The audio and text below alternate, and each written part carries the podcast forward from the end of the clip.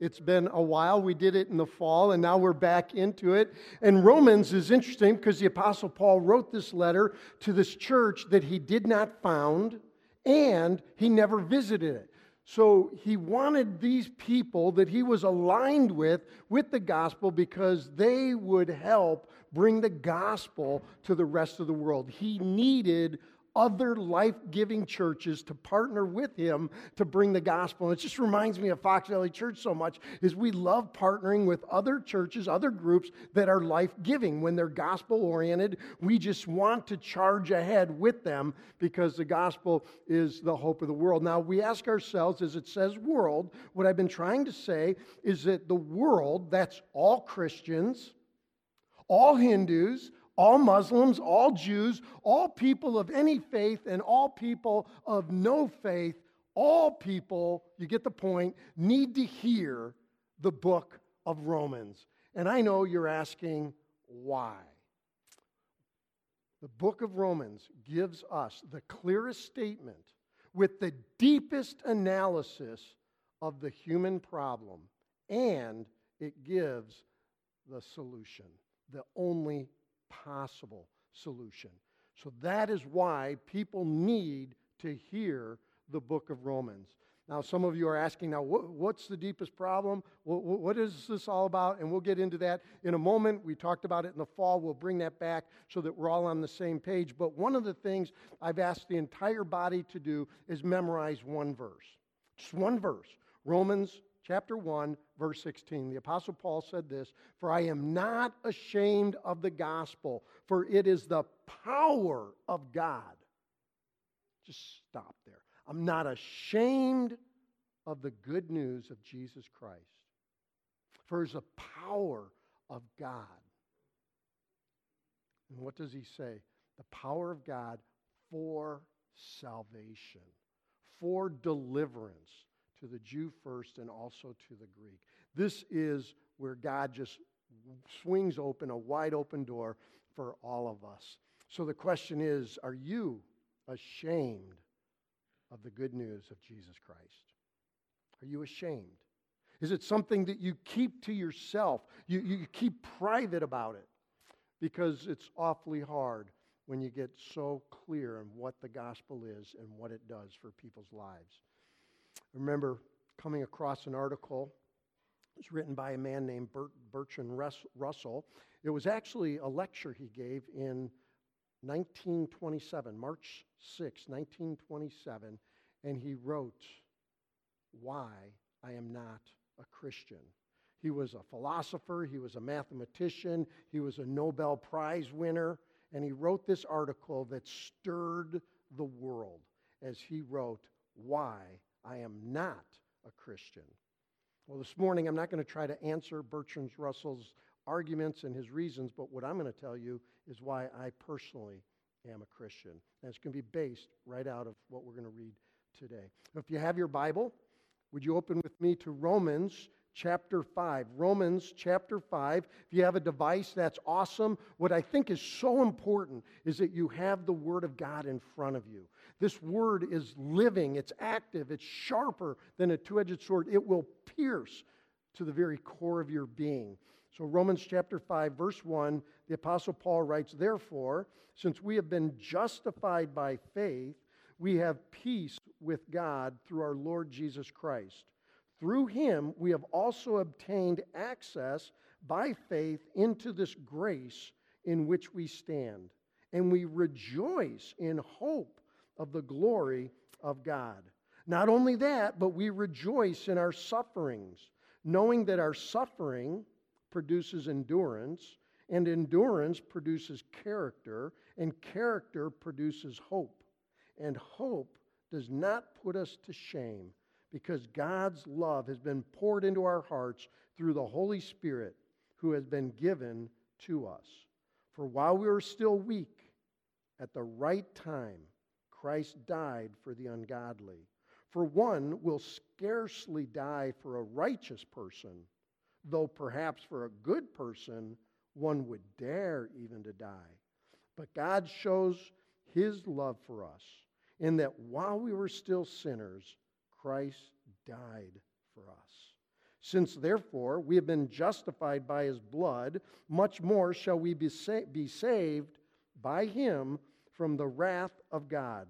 For if, while we were enemies, we were reconciled to God by the death of his Son, much more, now that we are reconciled, shall we be saved by his life. More than that, we also rejoice in God through our Lord Jesus Christ, through whom we have now received reconciliation. Father, you are so good, so powerful. And those words just ring in our ears. I'm not ashamed of the good news of Jesus Christ, for it is the power of God for salvation, deliverance to everyone who believes, to the Jew first, to the Greek. God, let those words become more true in our hearts every day. Help us in the study of your word.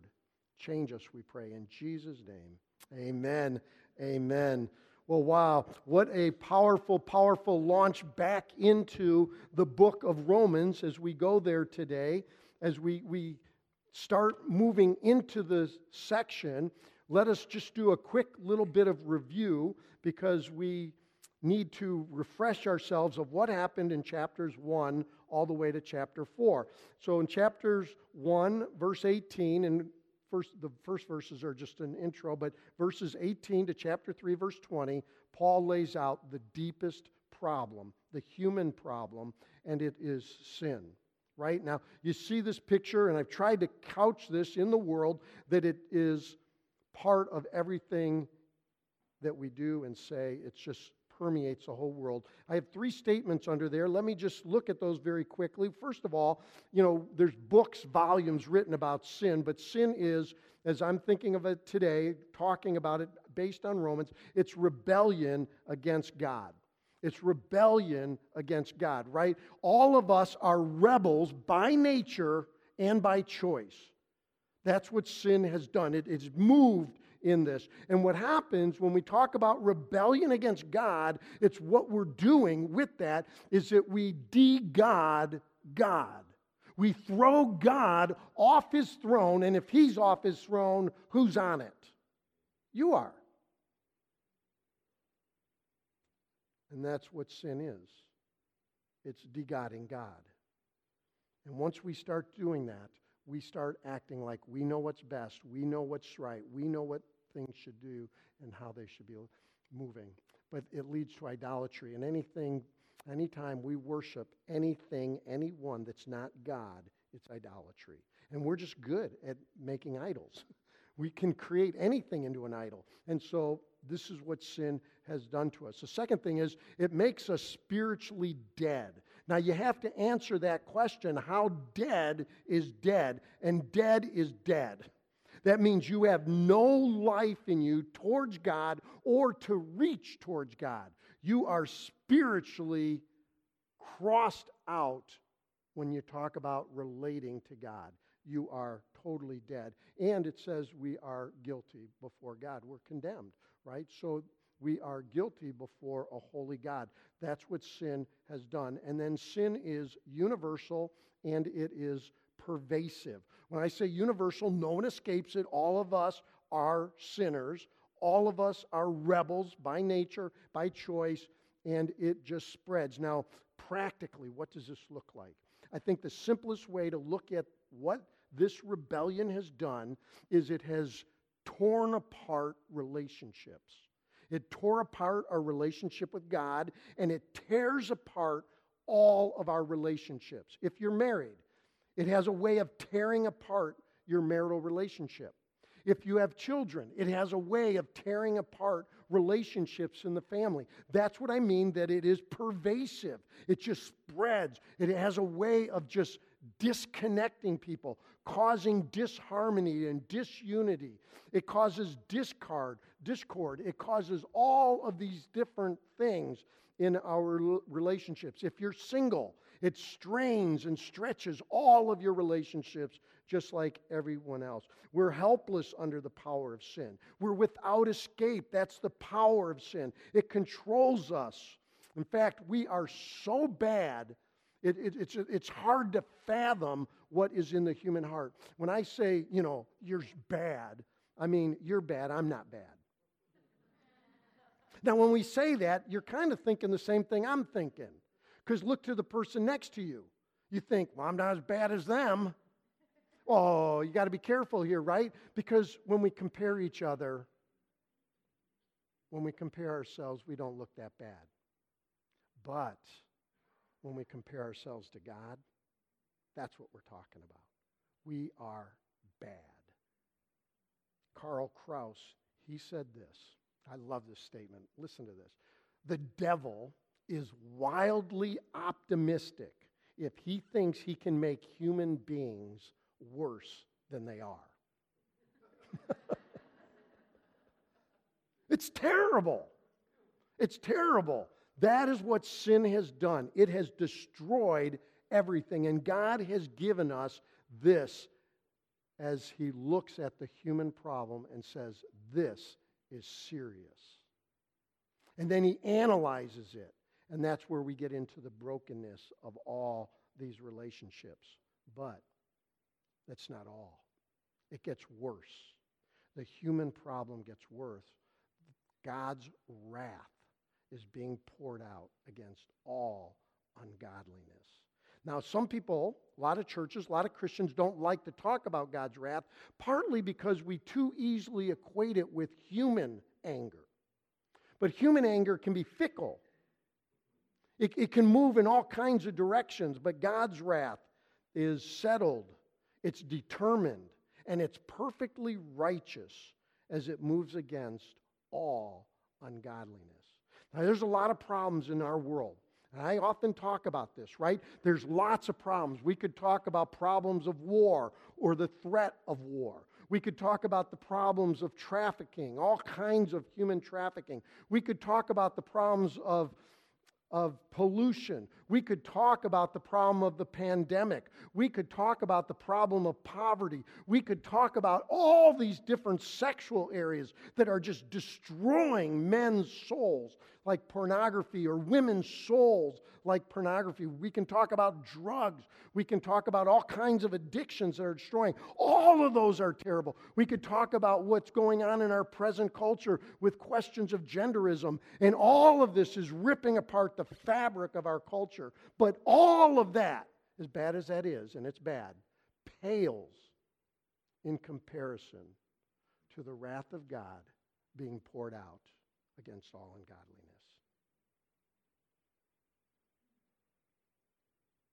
God will not shrink back. It's not debatable. Romans just lays it out. The wrath of God is poured out against all ungodliness. If you want to leave now, this might be a good time to leave, right?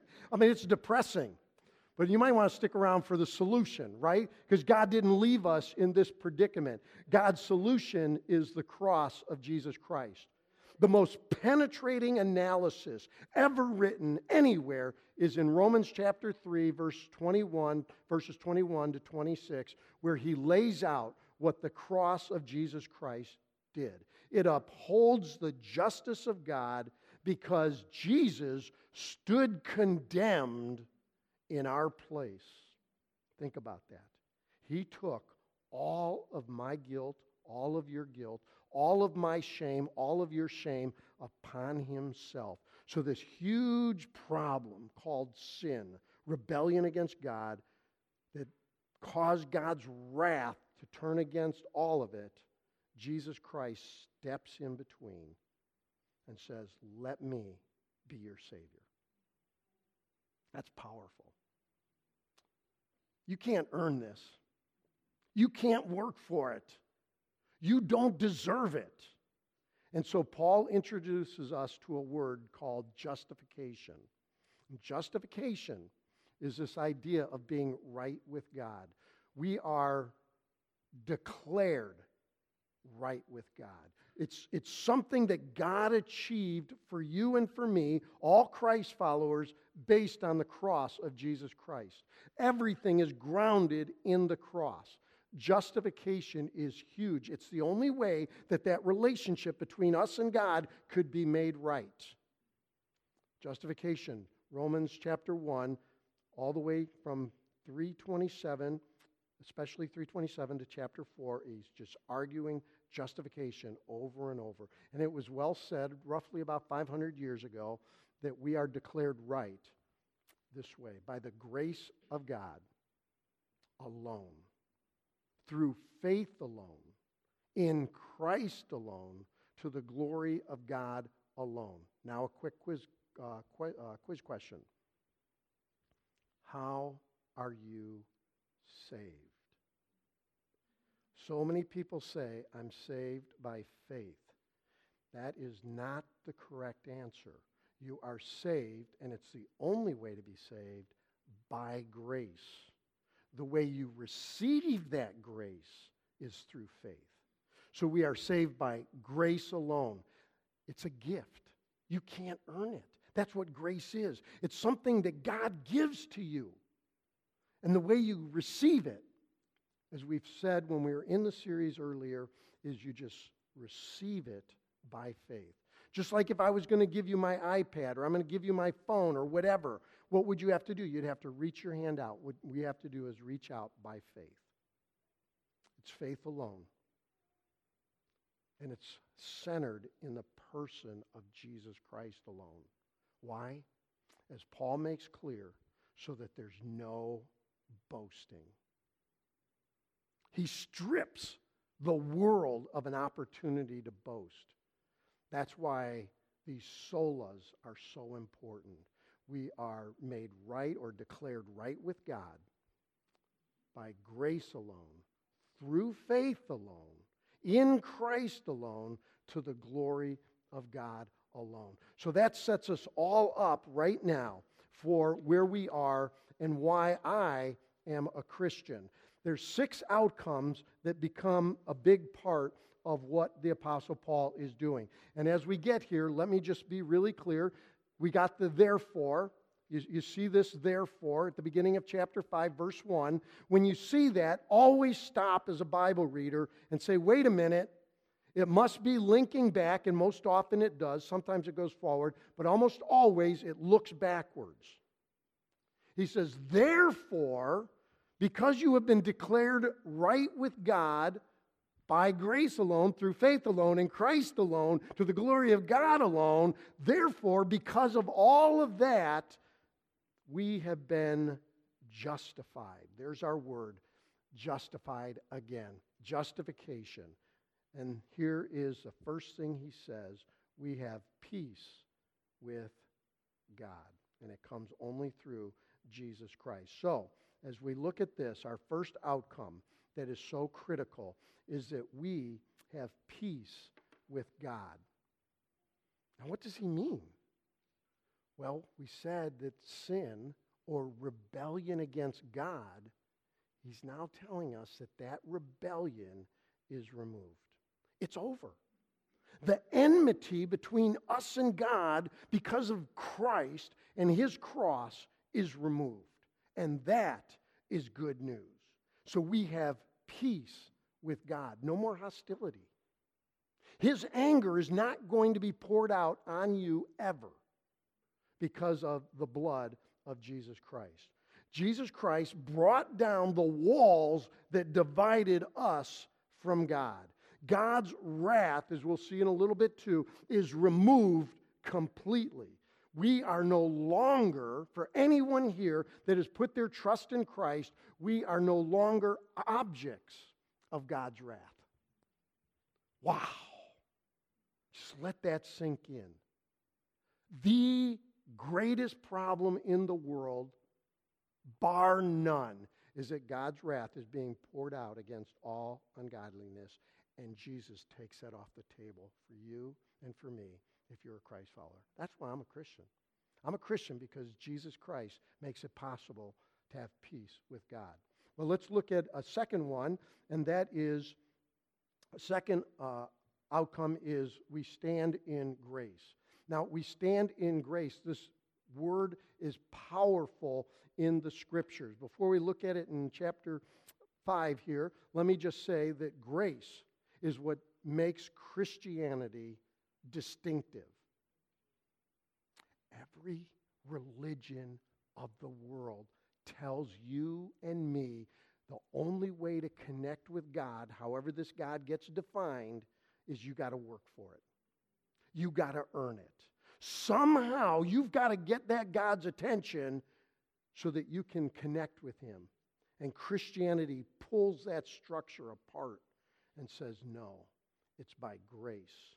It's by grace alone. And we stand in that grace. Let me just pull that up in here. We see it through Him, we have obtained access by faith again into this grace. This grace in which we stand. Because of Jesus Christ, we stand in this grace. We experience, when I say this, I'm talking about experiencing the very presence, the goodness of God. That is the grace of God, that He reveals Himself, shows Himself, lets us get to know Him. And we stand in that grace. Now, I've been reflecting on this. I'm like, how do I how do I grab hold of this so that you can can feel it and know it and experience it? So years ago, when I was bringing my family to Disney World in Orlando, right there was this ride. It was a really cool ride. It was, as I recall, anyways, it's been a long time. Is a log ride down a river. And it was a hot day when we were there. I mean, it was blistering hot in Orlando. And so you get in line for this ride, and they know what they're doing. They bring that line right near this river of water. And what happens? Water splashes out, but you just get a few drops on you. You're burning up, and they give you a drop or two. And what do you do? You're in this line and you're snaking through and you're longing to get on that ride. Why? Because everyone that takes that ride gets drenched in water, soaking wet. I thought that is a picture of the grace of God. We're standing in line, and God, just out of His goodness, but out of design, splashes grace on us every once in a while. You know how it comes? It comes when a brother or sister in Christ does something kind. Maybe you're not even a believer, right? And, and, and they do something and the grace splashes on you. And God does this all around the world. He just splashes grace. Why? Because it makes you long to get on the log ride. It makes you long to get into the river of grace. And Christians are in the river of grace. That's what Paul is saying. Is that we move out of the line and we get into this river of refreshment and joy and peace and freedom and comfort in God Himself. He strips the yoke of slavery off of us. That yoke of slavery as you're in the line and you're burning and you're waiting to get into the river of grace that all gets removed. And God says, You are now in this river of abundance of goodness. That's grace. You can feel it as that, that water just washes over you and takes care of you. That's what we're talking about here. This is how Christians live. You don't start with grace and then leave it behind. By the way, a lot of Christians do that, don't they? What they want you to do is somehow get into a moral improvement program. Somehow, if you jump through enough hoops, you'll be a good Christian. You don't start with grace and leave grace. You start with grace, you continue in grace, and you'll hold on to grace. It's all the gift of God. He is the one that allows us to live the Christian life. It's all grace. We stand in grace. We live in grace. We experience grace. It's the only way to walk with God through Jesus Christ. That's where Paul is going. Well, there's a third outcome we need to hit, and that is we're saved from God's wrath. So we're saved from God's wrath. In verse 9, the Apostle Paul, he writes this. He says, Since there we since therefore we have now been, here's our word again, justified, declared right with God. How? By this blood. That's the grace of God that He gave us that blood. Much more shall we be saved or delivered from what? The wrath of God. So, so powerful. That's one of the reasons I'm a Christian. The greatest problem is gone, and Jesus Christ delivered me from the wrath of God. It's because of Jesus Christ. Going back to Florida, when I was a kid, I turned red when I was under the sun for even a short time, right? I just burned. And when I was a kid, we really didn't have any kind of sunscreen like we have today.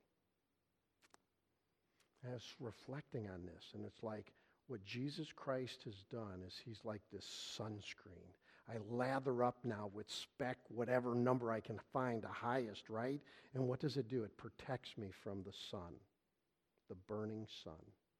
Jesus Christ's blood protects you and me from the burning rage of God that's being poured out against all ungodliness.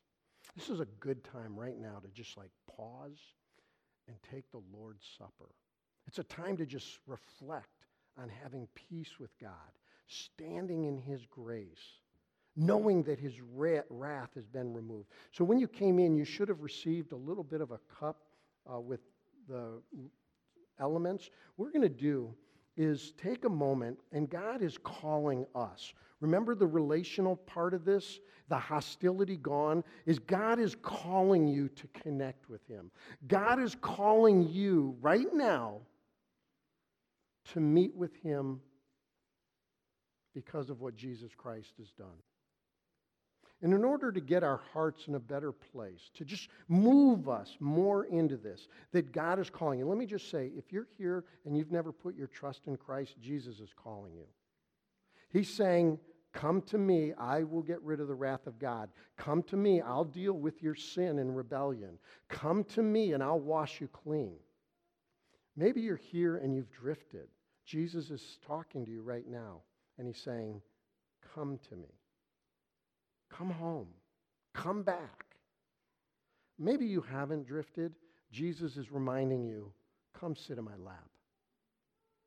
Come fellowship with me. See, it's a call that Jesus has for all of us.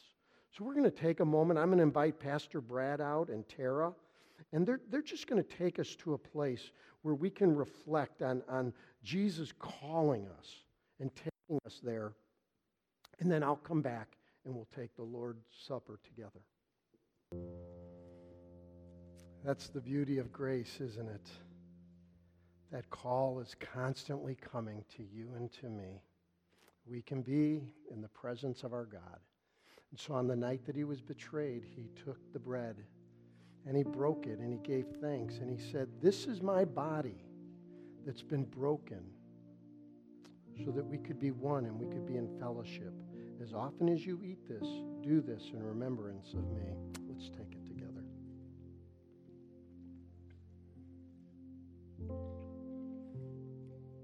That same night, he took the cup. He blessed it and he gave thanks. He said, This is to establish a new covenant relationship so that our guilt could be washed away, our shame could be removed, we could find full and final forgiveness. And he said, As often as you drink this, do this in remembrance of me. Let's take it together. Father, we thank you that Jesus Christ brings peace, peace with you that we can be in your arms, snuggled into your bosom, with no hostility, no enmity, no animosity. That we can stand in your grace and that you have removed your wrath from us. For that we are grateful and eternally thankful. We pray in Jesus' name. Amen. Amen. Well, let's do three more outcomes very quickly found in this passage. The fourth outcome, because we are justified with God, is that we rejoice in the hope of God's glory. And of course, that's where the Apostle Paul takes us in verse 2. He says, Through him, Jesus, we have obtained access into this grace. But then he goes on and says, We rejoice in the hope of the glory of God. So it's this last part we're interested in. We rejoice. That word rejoice. Some of you may have a translation that says we boast. And we, we boast, it's this idea of a joyful confidence in the good news. That's why Paul said in chapter 1, verse 16, I'm not ashamed of the gospel. And what the Jews were doing is they were rejoicing or boasting about God. And what Paul is doing here is saying that we can rejoice in this hope because of Jesus Christ. We have this confident joy. Well, what are we rejoicing in when we say hope? It's this confident assurance in the glory of God that God is, and this is what's so amazing about Christianity, is God is transforming us from the inside out. He is taking our heart of stone and he's transforming it into a heart of flesh. He is taking our affections that are all messed up and he's starting to straighten them out and move them in a direction so that we'll love the things that God loves, that we'll do the things that God wants us to do. It'll be an internal impulse, not an external yoke of slavery. That's what he's talking about. 2 Peter chapter 1 verse 3 says this that or verse 4 it says this we are becoming partakers of the divine nature. You know what he means by that? We are becoming more and more like Jesus Christ. More and more will take on the very character of Jesus Christ. That's what is happening here. That's what it is about this glory that we're seeing here in verse 2 of chapter 5. Rejoice in the hope of the glory of God, that we will be sharing in God likeness. That's this internal transformation. Here's a fifth. We rejoice, these are all going to be rejoicing. We rejoice in our suffering, right? We, we see that in verses 3 to 5. He says this. Not only that, but look what he says. We rejoice. Here's the same word, the same confident joy in our sufferings. Now, when he says sufferings here, he's not talking merely or just about persecution. He is talking about all suffering of any kind can be included in this. Jesus conquered all evil. When Jesus died on the cross, he put the death to death. He conquered all evil, all suffering. Even though we still have to deal with it, it will one day all be removed. And we rejoice in our sufferings. You say, wait a minute, wait a minute. How, how, how do we do this? And I think the way I want to answer this is that suffering has God's reasons. Just my phrase all suffering, whether it's cancer, whether it's a broken relationship, whether it's persecution, just whatever it is in your life, God has a reason. Now, why do I say it so strongly?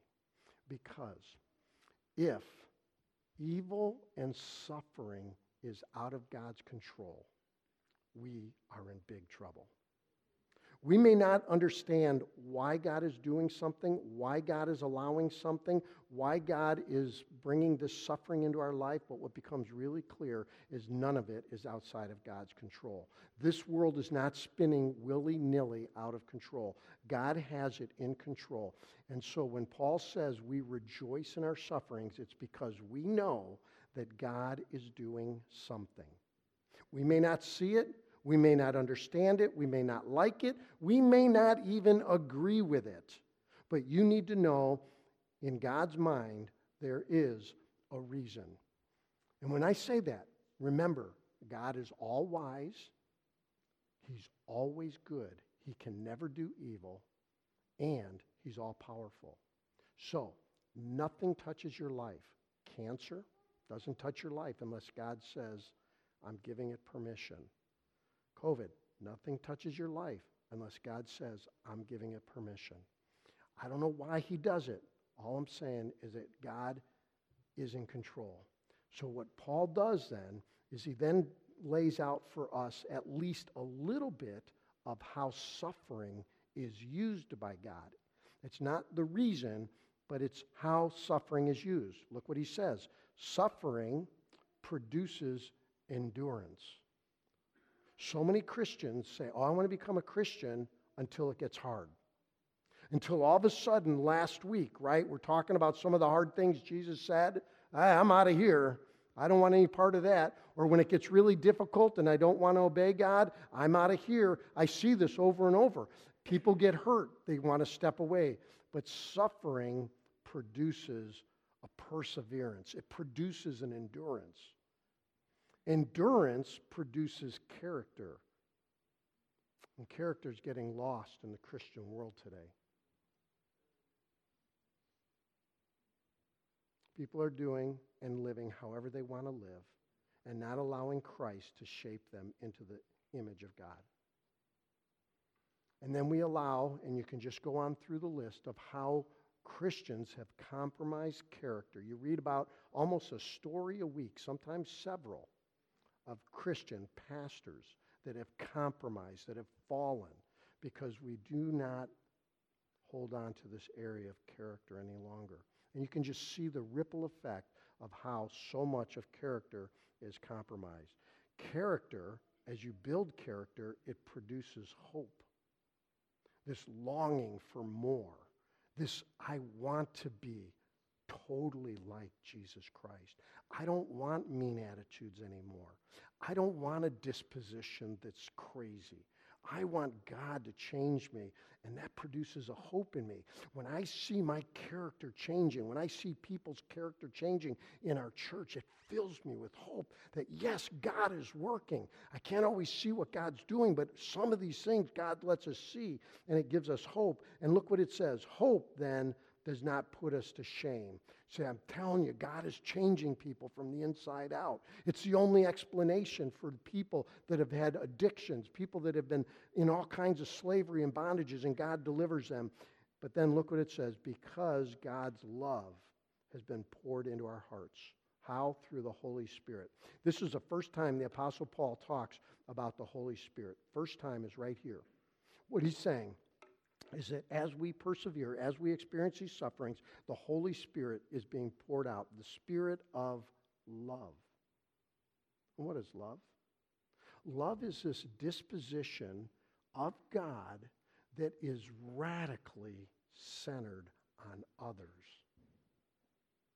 So, how do you know if you love? Well, all you have to do is how other centered are you? When you're in a conversation, do you ever ask people, How are you doing? Tell me what's going on in your life. Tell me what God is doing versus it's all about you and all about what you want to say. See, this love that's being poured out. Now, there's a way to block this love. It's called quenching the Spirit, it's called throwing water on the fire of the Holy Spirit. But the Spirit is being poured out. If, if you're a true believer, this love is coming through. Or you can grieve the Holy Spirit. You can just not walk in faith. So, how do I know? You're other centered, just like God is, radically other centered. Now, I want to ask a hard question Where are you serving?